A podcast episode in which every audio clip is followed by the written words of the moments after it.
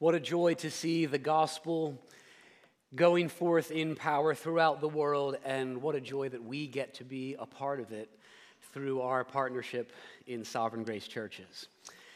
I'd like to invite you to please turn with me to Luke chapter 1.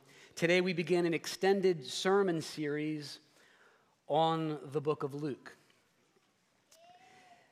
Next Sunday in the family service that we have, we'll be out of the series. Uh, there'll be a sermon on David and Goliath next Sunday. Bring your kids. Uh, we've got this, all right? I'd like to invite you to please stand. We have a tradition as a church family that at the outset of a sermon series, we sing a song, Speak, O Lord, that is our prayer for this sermon and for this entire series. You may be seated, and the pastors who are doing the scripture readings can make their way forward. Our goal today is to give an overview of the book of Luke. So rather than focus on one text today, we will be focusing on this book as a whole. And so we have pastors who are reading various passages in the Gospel of Luke. Reading from Luke 1 30 to 33 and 46 to 49. And the angel said to her, Do not be afraid, Mary, for you have found favor with God. And behold, you will conceive in your womb and bear a son, and you shall call his name Jesus. He will be great and will be called the Son of the Most High, and the Lord God will give to him the throne of his father David, and he will reign over the house of Jacob forever, and of his kingdom there will be no end.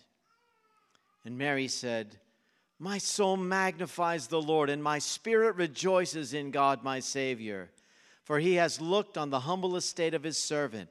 For behold, from now on all generations will call me blessed.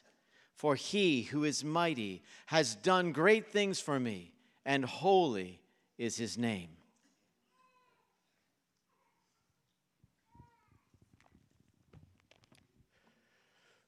Luke chapter 4 verses 16 to 21.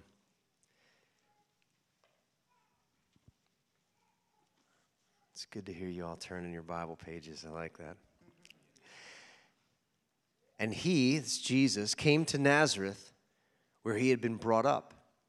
And as was his custom, he went to the synagogue on the Sabbath day and he stood up to read. And the scroll of the prophet Isaiah was given to him, he unrolled the scroll and found the place where it was written The Spirit of the Lord is upon me, because he has anointed me to proclaim good news to the poor. He has sent me to proclaim liberty to the captives and recovering of sight to the blind, to set at liberty those who are oppressed, to proclaim the year of the Lord's favor. And he rolled up the scroll and gave it back to the attendant and sat down. And the eyes of all the synagogue were fixed on him. And he began to say to them, Today, this scripture has been fulfilled in your hearing. In Luke chapter 6, verses 20 23. And he lifted up his eyes on his disciples and said, Blessed are you who are poor, for yours is the kingdom of God. Blessed are you who are hungry now, for you shall be satisfied. Blessed are you who weep now, for you shall laugh. Blessed are you when people hate you, and when they exclude you and revile you and spurn your name as evil on account of the Son of Man, rejoice in that day and leap for joy. For behold, your reward is great in heaven.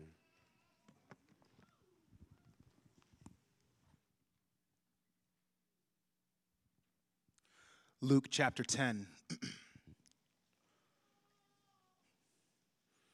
Luke 10, 38 through 42.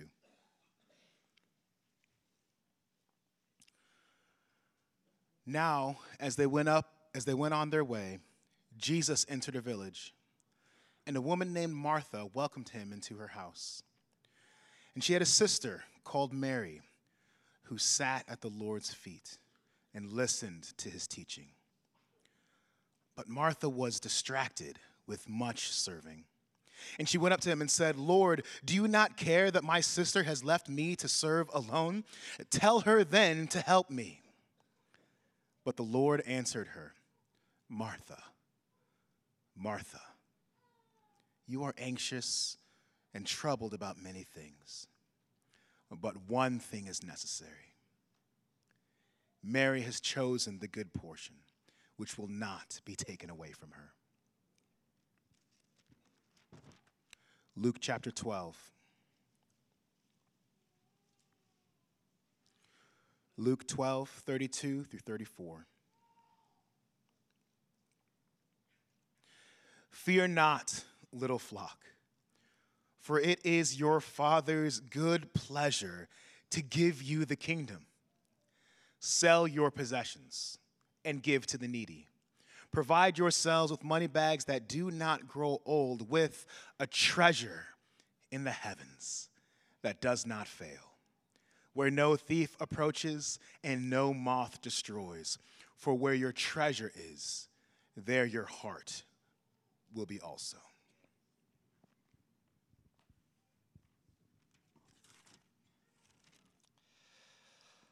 Luke chapter 15,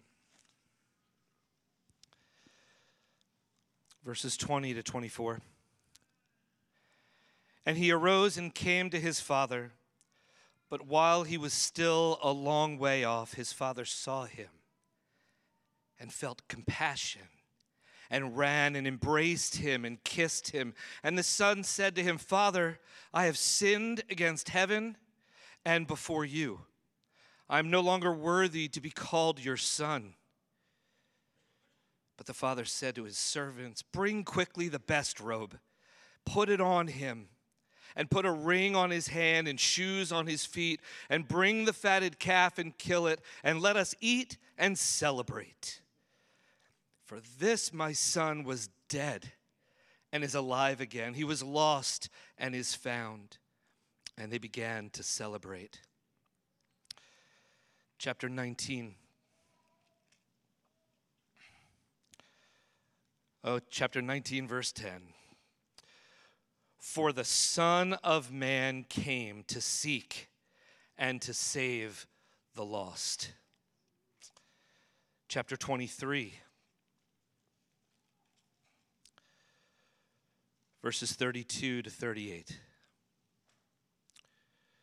Two others who were criminals were led away to be put to death with him.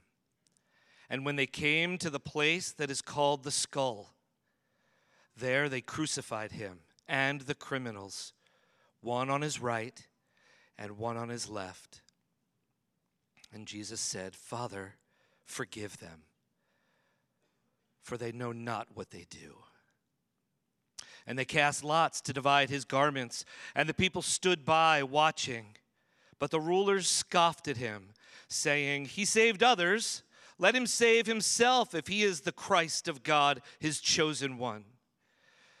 The soldiers also mocked him, coming up and offering him sour wine, and saying, If you are the king of the Jews, save yourself.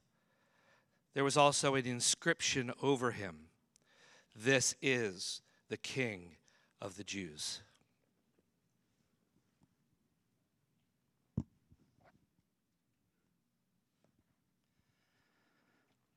Chapter 24, verse 1.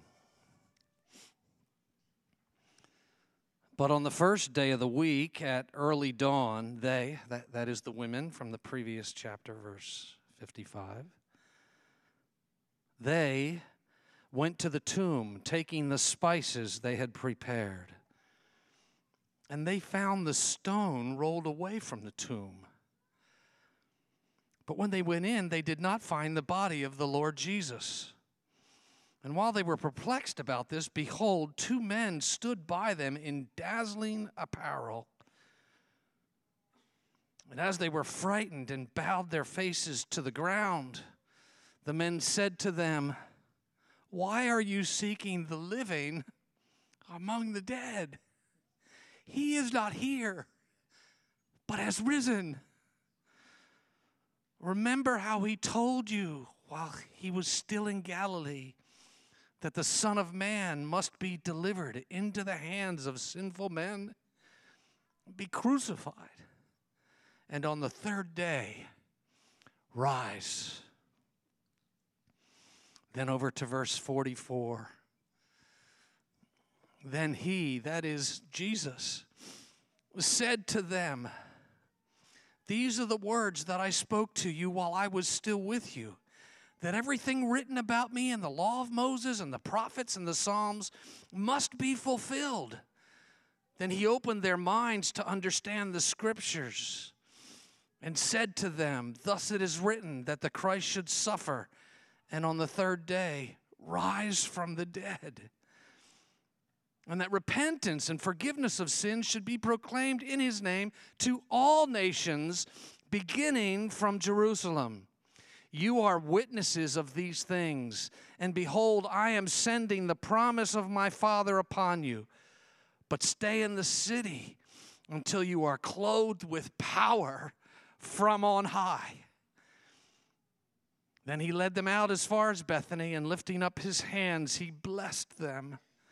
And while he blessed them, he parted from them and was carried into heaven. And they worshiped him and returned to Jerusalem with great joy and were continually in the temple blessing God. Sometimes an artist paints the same subject matter from different perspectives. And this is especially true when the artist has been captivated by the subject and wants to acquaint his viewers with that subject. One perspective, one painting, one style alone will not provide a full and glorious presentation, as does numerous perspectives. Uh, the French Impressionist painter Claude Monet, for example, explored the same subjects repeatedly. So he painted the same cathedral, he painted the same river. In fact, the, the past, the last several decades of his life, uh, he devoted all of his artistic attention to the lily pond that was in his garden. He was so captivated by this subject. In the Gospels, of Matthew, Mark, Luke, and John, God has given us four distinct, complementary portraits of the Savior. Matthew, the tax collector and disciple of Jesus, wrote a gospel account that emphasizes Old Testament fulfillment. He repeatedly, they call it the fulfillment formula. He repeatedly says, This was to fulfill uh, is what Matthew emphasizes. And he organizes the material in his gospel around these five major sections of teaching uh, that, that Jesus performs. Mark, the young traveling companion of the apostles, wrote the earliest, shortest, and most fast paced account. He loves this word immediately. If you read through Mark, look for that word just immediately. It is fast paced, uh, it moves so quickly, he doesn't even have time for a birth narrative. And so, uh, Mark, as you may know, gets zero attention at Christmas, um, the way that Matthew and Luke do. Luke, the physician and historian, engaged in years of meticulous research and interviews with eyewitnesses of Christ, and he wrote what is the longest gospel. And John, the beloved disciple of Jesus, who was among those who were closest to the Lord during his earthly life and ministry, John writes an account with heightened theological uh, language, with, with poetic imagery. He has the seven I am statements and the signs of Jesus. Each one of the Gospels has been described as extended crucifixion narratives because they all culminate and focus on the death and resurrection of Jesus. They have much in common, but they are also distinct. In Matthew, the promised king brings his kingdom. In Mark, the Son of God suffers as our ransom and leader. Suffering and discipleship are major themes in Mark, especially discipleship failure appears again and again. In Luke, the Savior graciously seeks and rescues the lost. That word save appears throughout Luke and is one of his favorite words. And in John, the glorious Lamb gives us eternal life. I love what J.C. Ryle said on the value of studying the four Gospels. This is a more lengthy quote, but I promise it is worth your time. Otherwise, I would not share it with you. This is what Ryle says It would be well if Christians studied the four Gospels more than they do. No doubt all scripture is profitable. It is not wise to exalt one part of the Bible at the expense of another. But I think it would be good for some who are very familiar with the epistles if they knew a little more about Matthew, Mark, Luke, and John. Now, why do I say this? I say it because I want Christians to know more about Christ. It is well to be acquainted with all the doctrines and principles of Christianity. It is better to be acquainted with Christ Himself. It is well to be familiar with faith and grace and justification and sanctification. They are all matters pertaining to the King. But it is far better to be familiar with Jesus Himself, to see the King's own face, and to behold His beauty. This is one secret of eminent holiness. He who would be conformed to Christ's image and become a Christ like person is what we all want, must be constantly studying Christ himself. Now, the Gospels were written to make us acquainted with Christ. The Holy Spirit has told us the story of his life and death, his sayings and his doings four times over. Four different inspired hands have drawn a picture of the Savior his ways, his manners, his feelings, his wisdom, his grace, his patience, his love, his power are graciously unfolded to us by four different witnesses. Ought not the sheep to be familiar with the shepherd? Ought not the patient to be familiar with the physician? Ought not the bride to be familiar with the bridegroom? Ought not the sinner to be familiar with the Savior? Beyond doubt, it ought to be so. The Gospels were written to make people familiar with Christ, and therefore, I wish people to study the Gospels. The, the main reason we are spending this time studying Luke together is that we want each one of us, starting with me and including all of us, to be better acquainted with Christ. We want to know him more, and we want to know him more for the purpose of treasuring him more and becoming more like him. The, the main theme of this book of Luke is God's plan of salvation in Jesus his birth, his teaching, his authority, his ministry, and above all, his death and his resurrection. Jesus is the Savior who came into this world to graciously pursue the lost. And one of the things we see in this book is that the identity of Jesus is affirmed from heaven. It is affirmed by angels, it is affirmed from the Holy Spirit, and affirmed from the Father Himself, who at Jesus' baptism in chapter 3 declares with that voice from heaven, This is my beloved Son, with whom I am well pleased.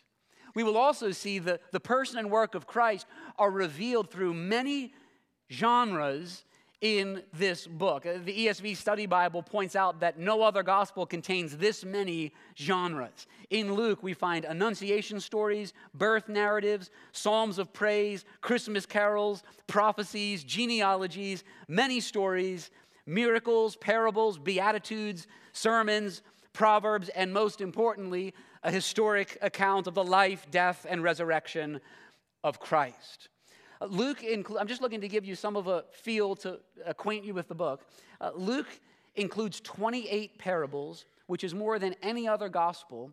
15 of those appear only in Luke, including the Good Samaritan in chapter 10, uh, the prodigal son in chapter 15, uh, the Pharisee and the tax collector in chapter 18, God be merciful to me, a sinner.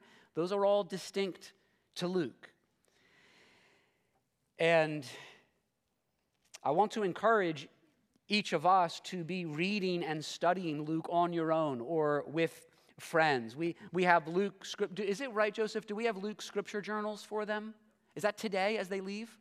Yeah, so there's Luke scripture journals. I want to encourage you to pick up one of those um, and you can get to work on reading, studying Luke, on making notes. You can make notes as we preach through uh, this, this book as well. But we are going to take our time studying this book of Luke. In two weeks, we'll be looking at the introduction in the opening four verses there, and there we'll learn more about the man Luke and his reasons for writing. What I want to do in the remaining time we have here is provide an overview of the themes of this book. And this also, each one of these points, captures our desires and prayers for what we believe God desires to accomplish in us through this book.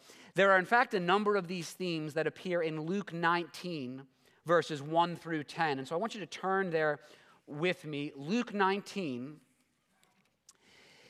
There, Jesus is passing through Jericho and he sees a chief tax collector named Zacchaeus. Zacchaeus had climbed up into a tree to see Jesus, and when Jesus spoke to this man by name, verse 6 says that he hurried down and received him joyfully. And then, if you're familiar with the story, you know what Zacchaeus does. He gives away half of what he has. Verse 8, he restores fourfold those he has defrauded. And Jesus says, chapter 19, verse 9, salvation has come to this house. And then verse 10, and Rob read this, uh, is really a summary statement of the entire book.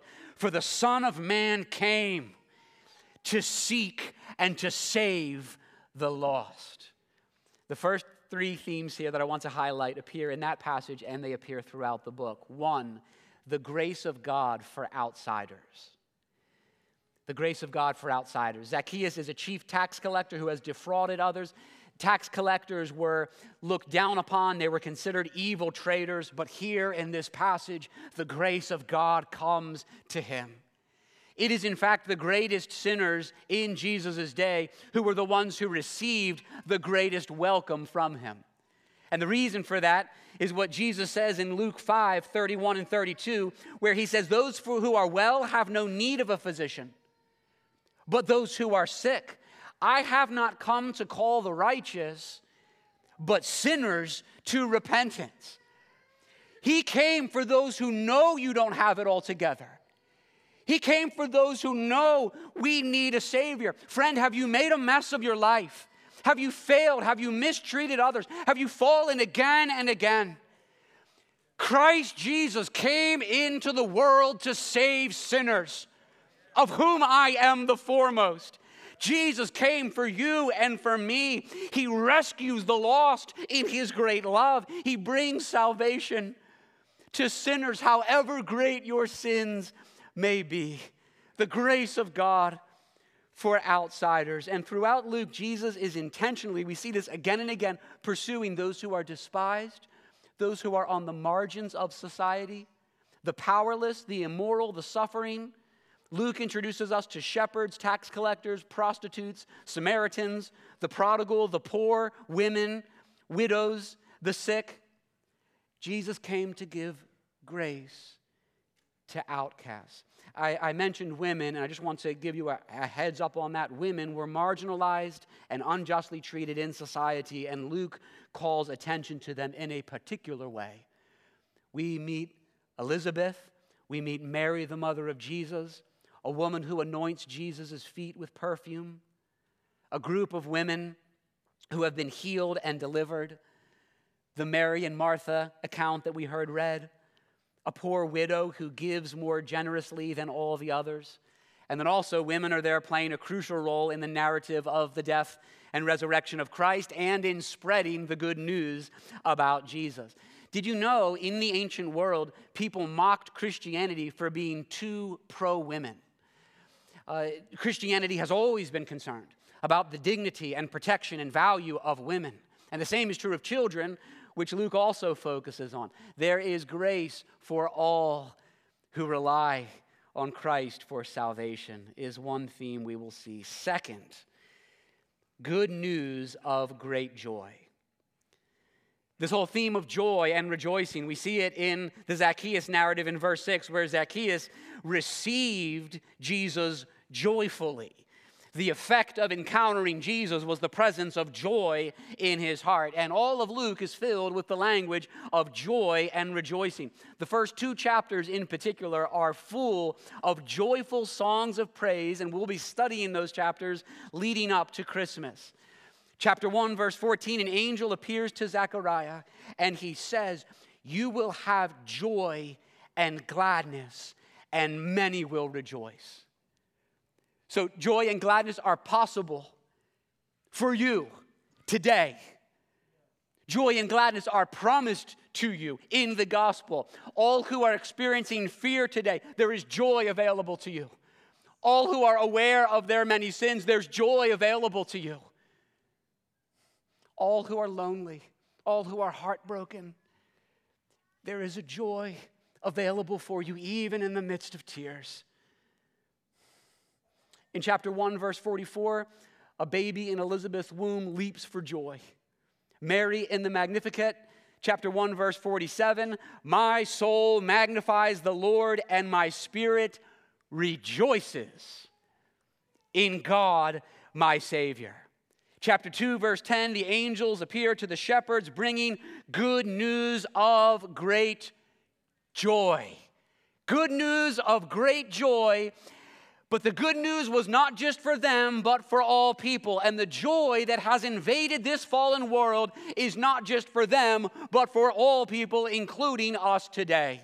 This theme of joy and rejoicing, look for it. It runs all through the book. Chapter 15 is where you have the prodigal son and numerous parables of the lost and found. Each one of them ends with this theme of rejoicing. And it is my hope and my prayer that our study of Luke leads to a deeper and more lasting joy in the Savior. That we would be a people who sing for joy. That we would be a people who face suffering with joy. That we would be a community that is marked by the presence of deep and abiding joy in the Savior. Good news of great joy. Three, stewardship of money and possessions is the third major theme. Stewardship of money and possessions. We see in uh, chapter 19, the Zacchaeus text, that following Jesus brings a radically different perspective to money and possessions, and that this transformed perspective makes all the difference in our heart and in our giving the sincerity, and some of you need to hear this in a particular way today. The sincerity of our followership of Jesus is revealed in how we handle our finances. We were recently talking as elders in an elders meeting about the need to equip the church to think biblically about money and giving as a fundamental aspect of Christian discipleship. And this is a very particular burden that we carry for the church that members would be protected from the love of money and that we would give generously and sacrificially. And the reason we carry that burden is not because the church wants your money, it's because we want every Christian to be protected from the dangers of greed, and because we want every Christian to experience the blessing of faithful stewardship. Well, there is perhaps no better book in all of Scripture to address that theme than Luke. He repeatedly emphasizes how we handle money and possessions. He talks especially about the danger of riches. In chapter 3, verses 10 through 14, John the Baptist says that following Christ begins with how you handle money. Chapter 12 has the parable of the rich fool who says in his folly, I'll tear down my barns and build larger ones. And God says to him, Fool, this night your soul is required of you. Don't live for stuff. Our hearts are so easily attached to possessions and renovations and wealth. It's not what life is about. We need to have our hearts pried from the things of this world and set upon our God and Savior. Jesus says in chapter 16, you cannot serve God and money. In fact, all of chapter 16 essentially is about money. Friends, are you aware of the dangers of riches? Are you being faithful through the test of prosperity that so many of us face as the issue in our culture? How is your handling of money different because you're following the Lord Jesus Christ? God is eager to use this book to help us, to challenge each one of us to steward money for His glory stewardship of money and possessions. Now, I've got three additional themes. I'm going to mention these more quickly. Turn with me to the last chapter, chapter 24. Luke 24, beginning in verse 45. These are the words of Jesus following his death and resurrection. Bill read these. One of the things to keep in mind about Luke is that Luke is part of a two volume work, with the second volume being the book of Acts. And these three themes that I want to mention to you here are shared with Acts. You see them prominently there as well. Beginning in verse 45. Then Jesus opened their minds to understand the scriptures and said to them, Thus it is written that the Christ should suffer and on the third day rise from the dead and that repentance and forgiveness of sins should be proclaimed in his name to all nations, beginning from Jerusalem. You are witnesses of these things, and behold, I am sending the promise of my Father upon you. But stay in the city until you are clothed with power from on high. All right, so I've got three more for you. This is number four in themes the ministry of the Holy Spirit the ministry of the Holy Spirit. The power from on high that the disciples of Jesus were to wait for is the power of the Holy Spirit. And it is emphasized in Luke because we today need the power of the Holy Spirit in our lives. We need the Spirit of God, desperate for the Spirit of God to come upon us, to indwell us more fully. And so we'll see throughout the book of Luke, the Spirit is present in the opening chapters in connection with John the Baptist chapter 115 the virgin mary 135 simeon in the temple chapter 2 verse 25 in luke 3.16 jesus' entire work of salvation and judgment is described in terms of baptizing people in the holy spirit and fire. At his baptism is when the holy spirit descends upon him as a dove, and then Jesus is ministering in the power of the Holy Spirit. Chapter 4, verse 1. And Jesus, full of the Holy Spirit. If Jesus needed to be full of the Holy Spirit, brothers and sisters, how much more do we need to be full of the Holy Spirit as we go about the tasks that God has called us to? Wouldn't it be glorious if God used this study of this book to grant us a fresh outpouring of the Spirit that we too might minister and serve in the strength of His Spirit and be filled with power from on high. May God do it. And may I continue quickly through these final points. Five, fifth theme, the importance of prayer. The importance of prayer. We know from the book of Acts that the staying and waiting in Jerusalem, that's mentioned at the end of Luke here, was done in prayer. And throughout Luke and throughout Acts, prayer is a major theme. In fact, if you have uh, an ESV study Bible, at least this, page in mind, page 1978 has a chart that shows the prayers of Jesus in Luke. Uh, from his baptism in chapter 3 all the way through to chapter 22, when Jesus prays about the cup of wrath.